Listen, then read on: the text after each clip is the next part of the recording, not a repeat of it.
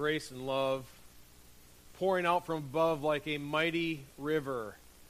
That's what it is, pouring out upon us.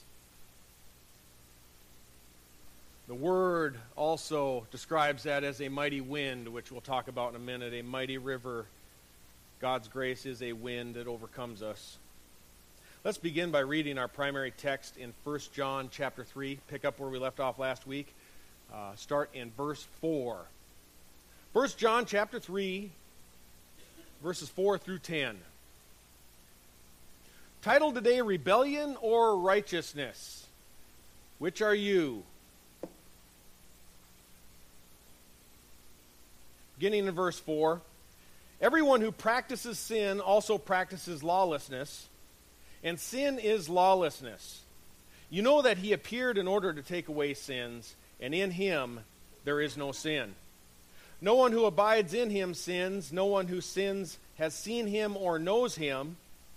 Little children, make sure no one deceives you. The one who practices righteousness is righteous, just as he is righteous. The one who practices sin is of the devil, for the devil has sinned from the beginning. The Son of God appeared for this purpose, to destroy the works of the devil. No one who is born of God practices sin, and because his seed abides in him, and he cannot sin, because he is born of God. By this, the children of God and the children of the devil are obvious. Anyone who does not practice righteousness is not of God nor the one who does not love his brother. Now, that's a difficult verse. That's a difficult passage, isn't it? But we'll gather some understanding today.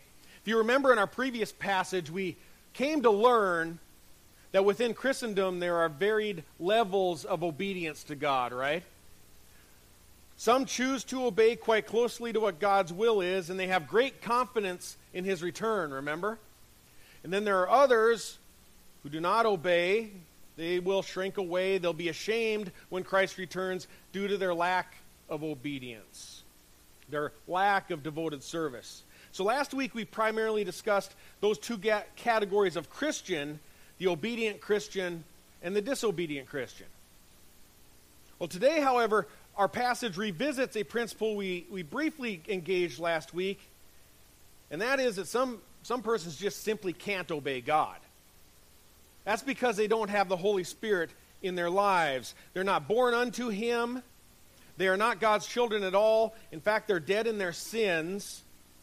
And their Father's domain is not heaven, as our Father's domain is, but from Jesus' words in John 8 44, if you remember from last week, we found out that their Father is the devil. So there are people who categorically behave unrighteous. But we'll also discover today that there are people who cannot categorically behave unrighteous. They categorically behave righteous. That would describe redeemed Christians who belong to God, whose hearts have been renewed, they've been regenerated, they're alive to God by the rebirth given by the Holy Spirit, right? We learned that last week. So they're not only born physically, as all mankind is, everyone is born physically. Christians are also born again a second time spiritually unto Christ. And they're, they're born again to be alive to God. We see this described in John, the Gospel of John, chapter 3. Jesus told a Pharisee named Nicodemus, He said, That which is born of the flesh is flesh, and that which is born of the Spirit is spirit. Do not be amazed that I said to you, Jesus said, You must be born again. The wind blows where it wishes, and you hear the sound of it, but you do not know where it comes from and where it is going. So it is with everyone who is born of the Spirit. What Jesus explained to Nicodemus is that, that the Holy Spirit, in one manner, represents or resembles the wind, right? And in fact, the, the basic Hebrew term spirit actually means breath or wind. I don't know if, if you've ever tried to take a rope and to form a lasso as you were a kid, or even now today, and you throw that rope out, and what happens if you miss? It hits the ground, right? You can't rope the wind. It's out of your control. It's entirely something that, that you cannot harness naturally. It blows where it wishes. Though you sense its presence, you can't see it. You can't control it. To do so would be futile. But even though we can't see the wind, what can we do? We can hear it. You know it's there, right? We know it exists, and, and we know the wind possesses immense power. How? Because you know everywhere the wind blows, in its path where it blew, there's evidence that is left behind, right? It may just be some dust that is churned up that falls on your car right after you wash it. If it's an unfortunate wind, it might blow your hair over sideways if it isn't glued down well enough. Or if there's an immense, powerful hurricane, buildings might be flattened, right? A powerful wind can do mighty things. And the evidence then is left behind that that wind is very, very real. Any insurance appraiser who's arrived at the site of a hurricane afterwards could definitely tell you that the wind exists by looking at the evidence that is left behind. He finds lives that are permanently altered, right? Essentially, Jesus says, so it is with the work of God's mighty Spirit. Of course, he reminded Nicodemus of the obvious that everyone on the planet's born once of flesh. That's what that which is born of flesh is flesh. But only certain people are born of the Spirit. That which is of the Spirit is spirit. You must be born again.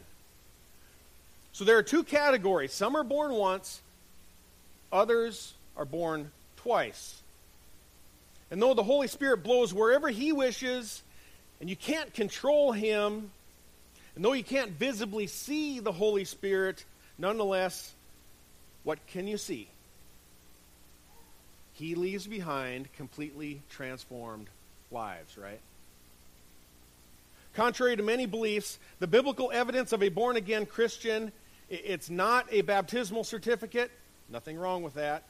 It's not completing a confirmation class. It's not even responding to an emotional plea of some type. A lot of Christians have done these things, not necessarily bad things. But a lot of non Christians have also done these very same things. No, that's not the evidence because you can't see people's hearts. The only verifiable evidence of the true Christian which we can see is a transformed life.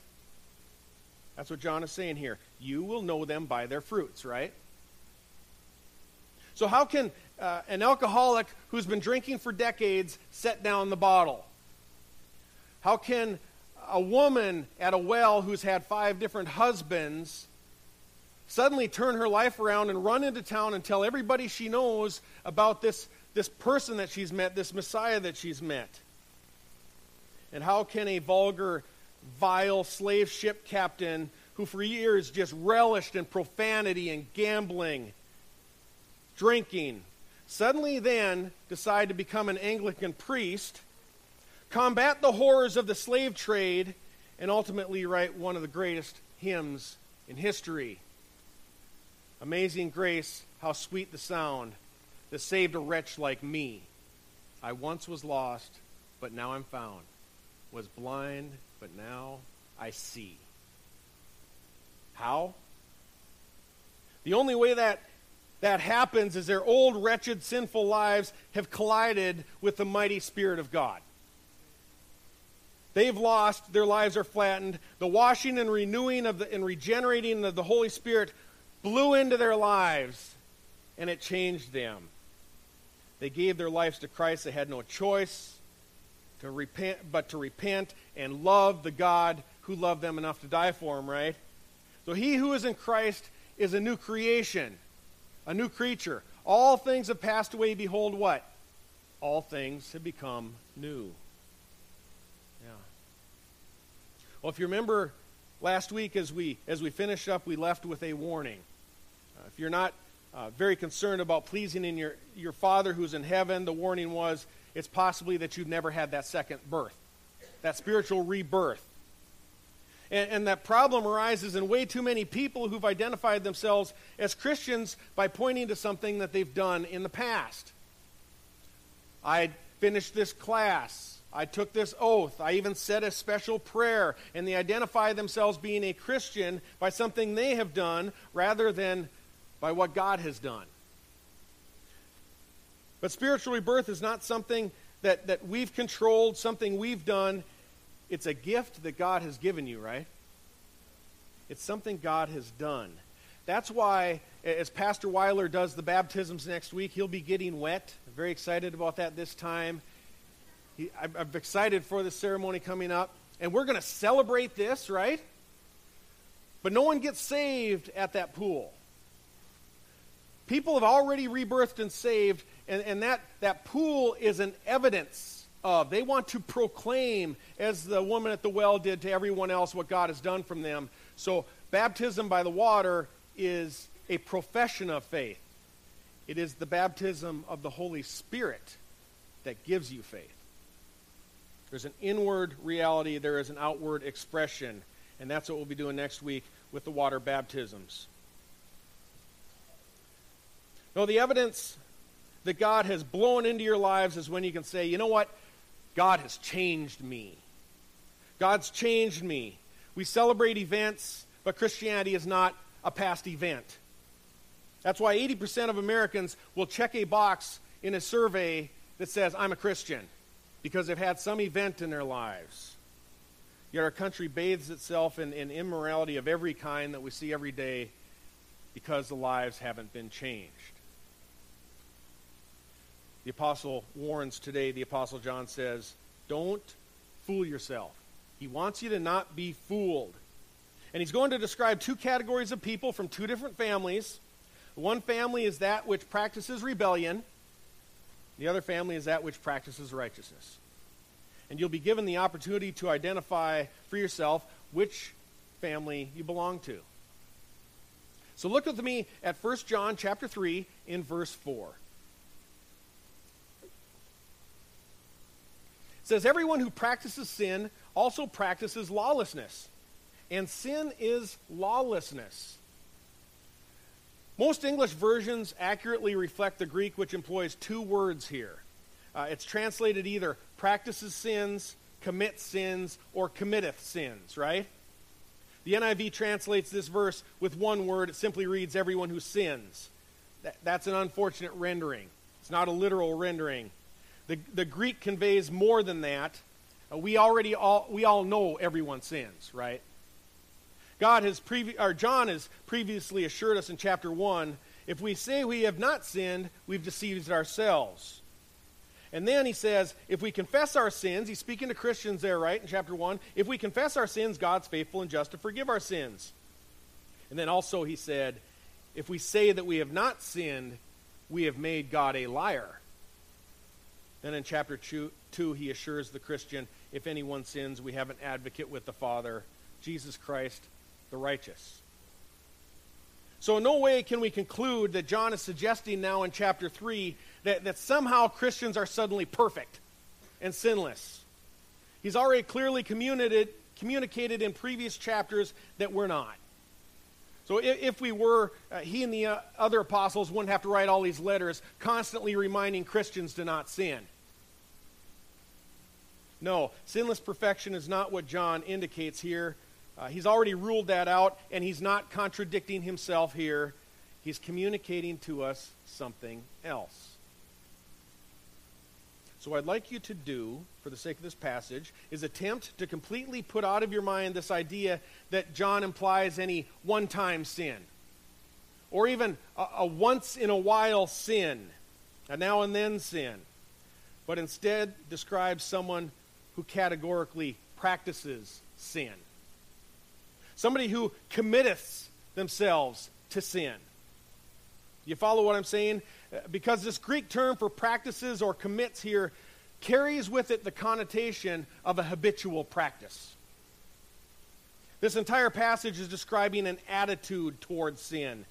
In fact, the term lawlessness here in verse 4, it indicates an attitude of rebellion I'm going to read a couple lines from a commentary concerning this Greek word we translate as lawlessness.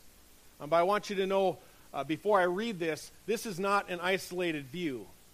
Every repu- reputable scholar commentary that I've read into shares this same view about this word lawlessness.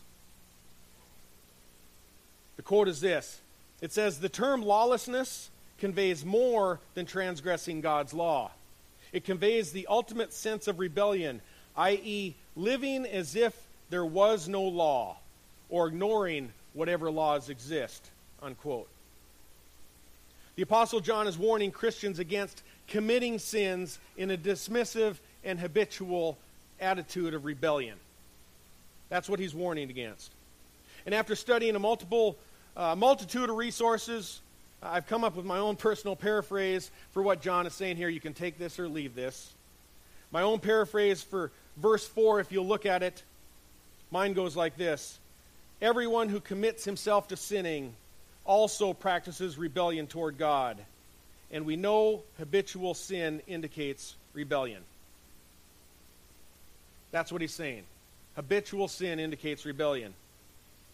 Why would this attitude of rebellion be so serious that John is being so stern on this? What is the first name that you think of when you think about rebellion against God and sin? Satan, right? This characterizes Satan. He rebelled against God not just once.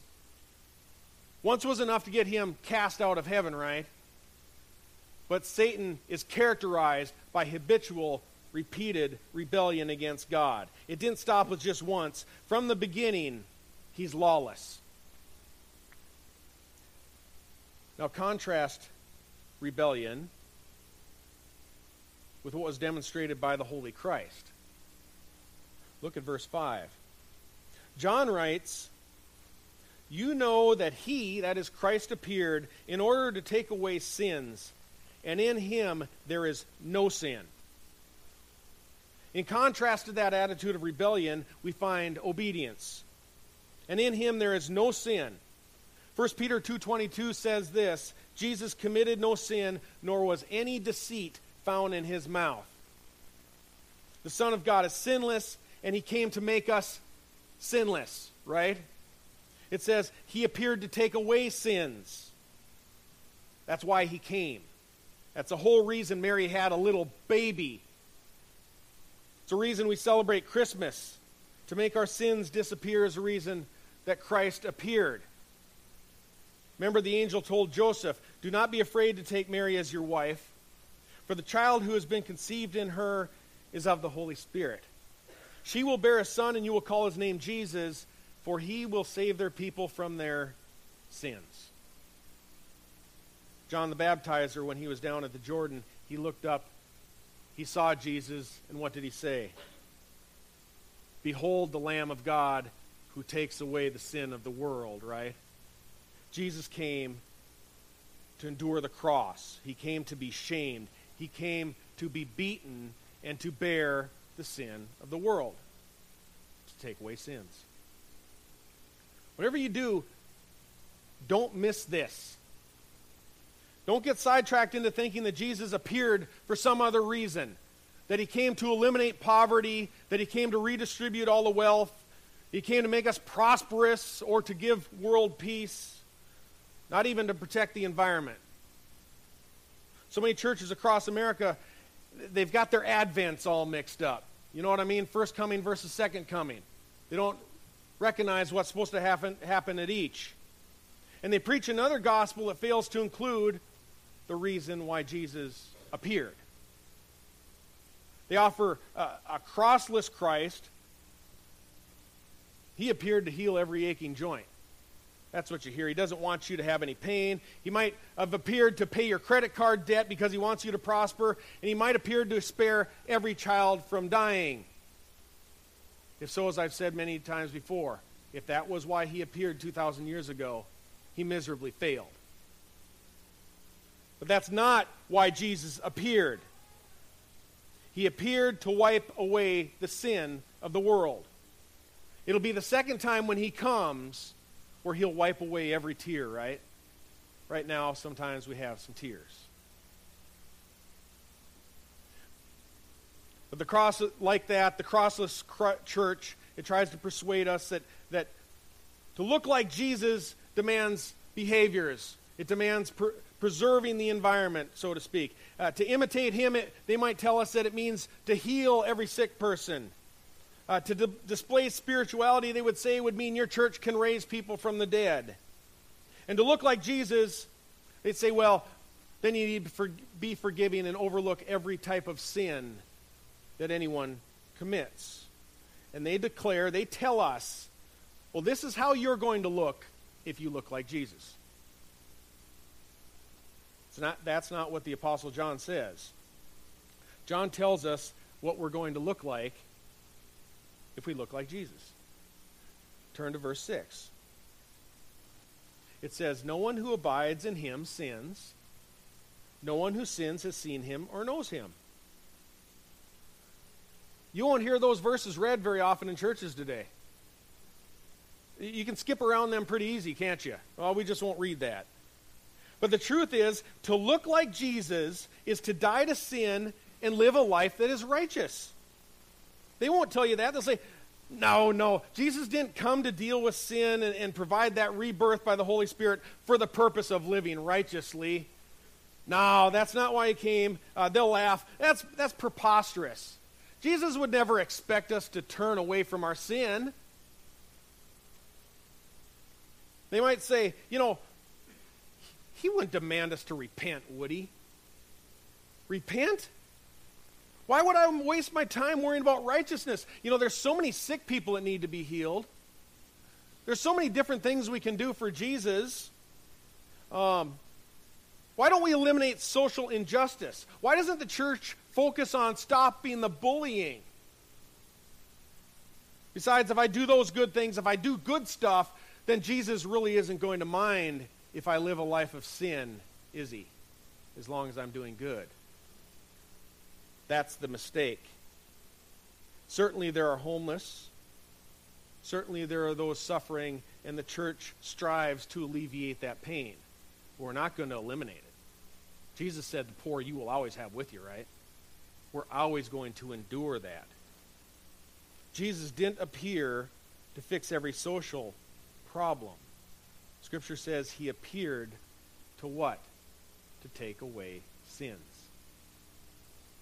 That's why Port St. Lucie Bible Church preaches Christ, and we preach him crucified. Why won't churches preach that? We have to recognize the cross demonstrates sacrifice. The cross demonstrates dying to self. It demonstrates death to sin. It signifies crucifying our sinful predispositions. And that's not a gospel that most people want to hear. It's not really that attractive to have to put away sins when you enjoy them so much, right? Sounds like foolishness to them. Savior who died? what kind of Savior would die? What kind of victory is that if you just die? Doesn't that just sound silly? Uh, a Savior, he denied himself, didn't pleasure himself, he denied himself, and he died?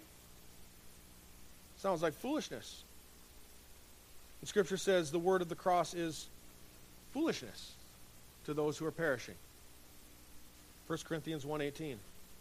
So the world doesn't want a savior who suffered and died and sacrificed and lived a perfect sinless life to be our role model of righteousness. It wants to hear about a Savior who heals their sore finger and doesn't ask them to do anything. They willingly receive a role model who doesn't suffer. They're happy to listen to 10 great business ideas in team building from the life of Jesus, right? That's why so many churches offer that to them. And modern history has proven that can pack out a house, can it? For indeed, Jews ask for signs and Greeks search for wisdom, but we preach Christ crucified. To Jews, a stumbling block, and to Gentiles, foolishness. It's foolishness. So Jesus appeared to remove sins. Any gospel that we preach, it doesn't include a bloody cross and Jesus dying to, him, to his self and offering himself to others, and that being our role model. Any other gospel is foolishness. Since Jesus came to remove sins, our disposition is to remove sins. That's what we strive to do. So we've got two types of people on the planet. One, as we learn, demonstrates rebellion, the other demonstrates righteousness. One indicates selfishness, the other sacrifice. One exhibits pride, the other endures the shame of the cross. And there's no, either, there's no in between. You're either living in the light of the gospel and of Christ, or you reside in darkness. That's the only option. Which describes you? Who do you belong to? Is a question you have to ask. And in, ca- in case you have trouble determining whether you're in the light or in the darkness, verse 7 pro- provides us some assistance. It reads, Little children, make sure that no one deceives you. The one who practices righteousness is righteous, just as Christ is righteous. And the one who practices sin is of the devil, for the devil has sinned from the beginning. The Son of God appeared for this purpose, again, to destroy the works of the devil. That is sin. It's actually possible to be, be deceived into thinking you're righteous without practicing righteousness. That's very, very possible. In fact, it's very common today to encounter a theology that considers holy living completely optional to the Christian. Completely optional. And, and perhaps even undesirable. Their argument is that, that if Christ already died for you, you really don't need to be troubled with any of that old fashioned holiness or righteousness, righteousness stuff, right? Don't worry about that. Christ already died. You can live in your sin. You can practice your sin. You can be characterized by your sin. Even today, you can even identify yourself proudly with that sin. The banner on the sides of of these types of establishments, quote unquote churches, says we're all inclusive, we're tolerant, we love you just as you are, and as you come in, we are not going to ask you to adjust your lifestyle. The Jesus that we're going to give you is not going to ask you to do that. You can't reconcile that to the Bible. Not this passage we're in here, not any portion of Scripture can you reconcile that to the Bible. Spiritual rebirth, again, this gift from God, being rebirthed through the Spirit, and that influence of the indwelling Spirit that you have inside of you as a born again Christian does not allow you to be unconcerned with habitual sin. To do so, to be unconcerned with habitual sin, is impossible because of the stirring of the Spirit. It ought to bother you, is what we're saying. It ought to more than bother you. It ought to cause change in behavior. If you don't believe me, we're now at verse 9. Get this one. No one who is born of God practices sin because Christ's seed abides in him. And he cannot sin because he's born of God. That's a tough one, isn't it? Well, before we depart here, I need to point out that there are a lot of false theologies out there that, that get a whole lot of mileage out of this isolated verse. Um, this isolated statement that person cannot sin because he's born of God. And they pull that out and they say, well, this is our theology. We're righteous. We can't sin. We're better than the church across the street. Christians can sin. We learned that last week, right? What John's doing is exhorting people to not sin, to look like Christ. And, and they, they will claim that, that a Christian won't sin, can't sin, but to arrive at that faulty conclusion, you've got to completely tear that statement out of its immediate and extended context. And they all deny experiential reality. That's not what we go by, but they all deny reality. Consider these things first here. Number one, I don't know anyone who cannot sin. I've never met anyone that cannot sin.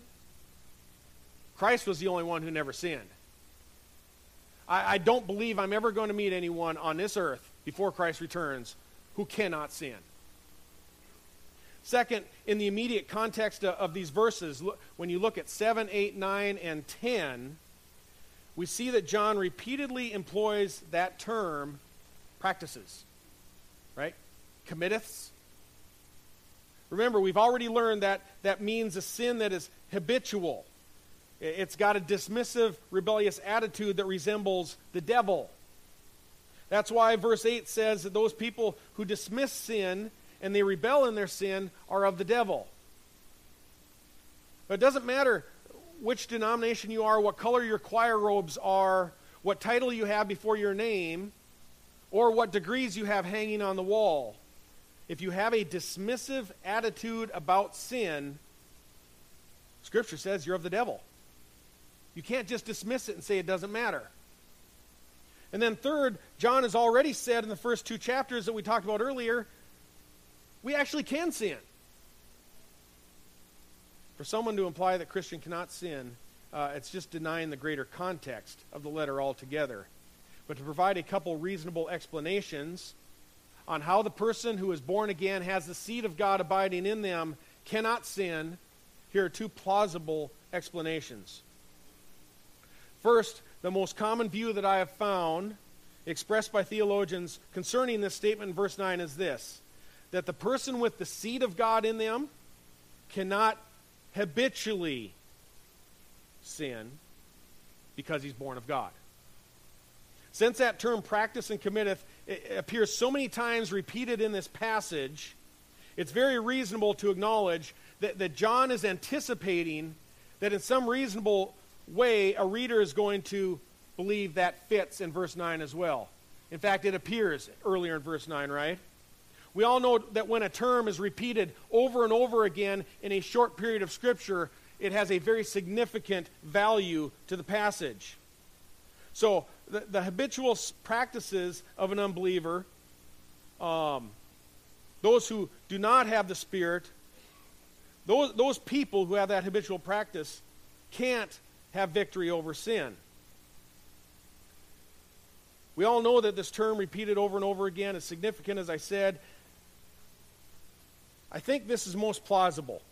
If you take that view, again, that, that word appears five times in this passage.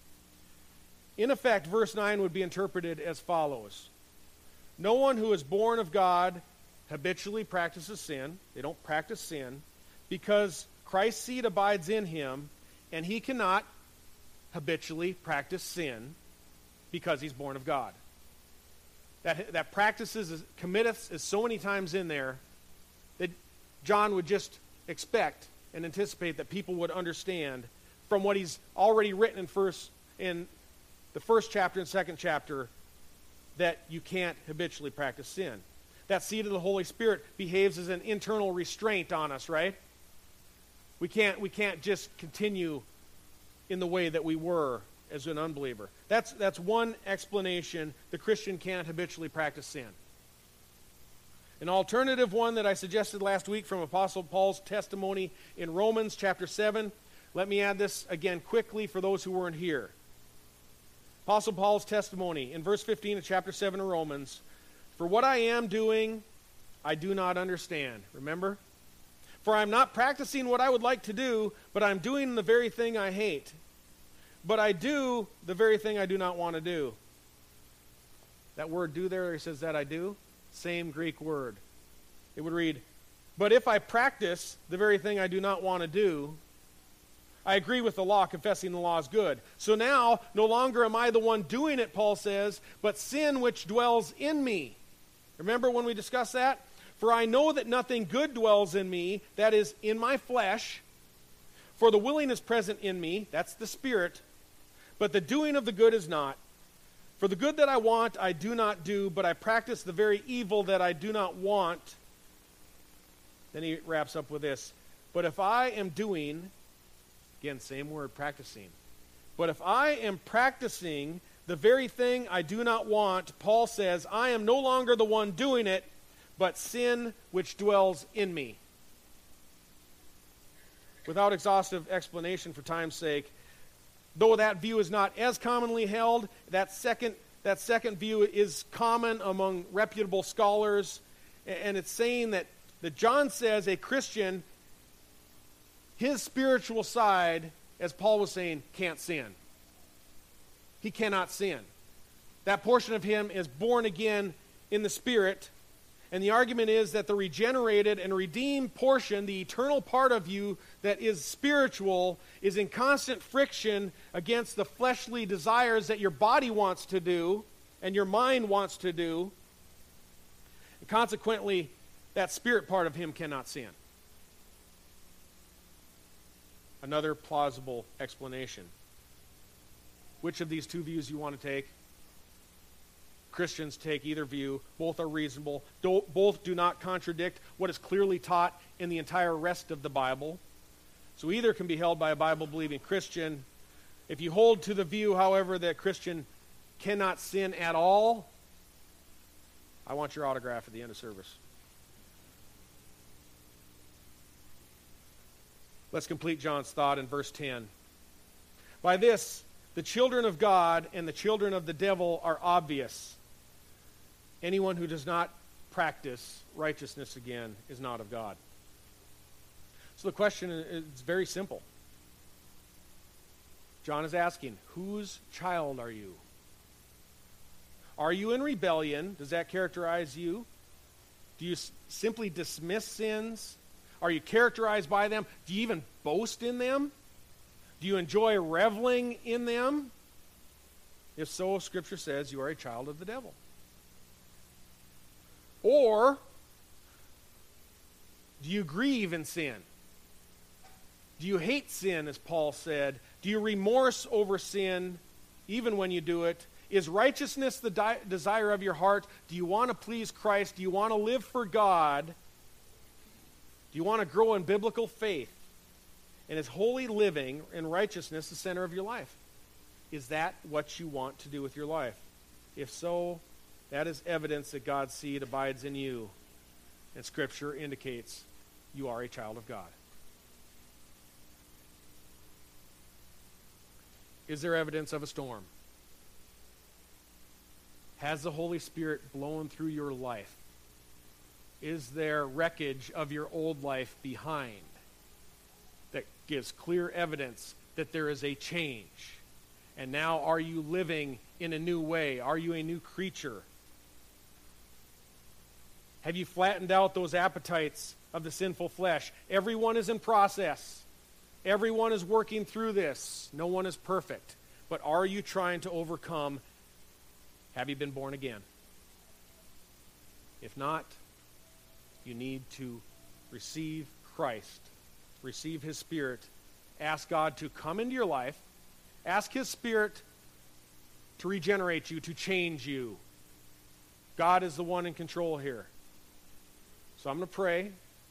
This has been on your heart. It probably indicates God has already been convicting you. Scripture tells us that conviction of sins is a ministry of the Holy Spirit. He's probably already been working in your life, and you will have to yield to Him. Let's pray.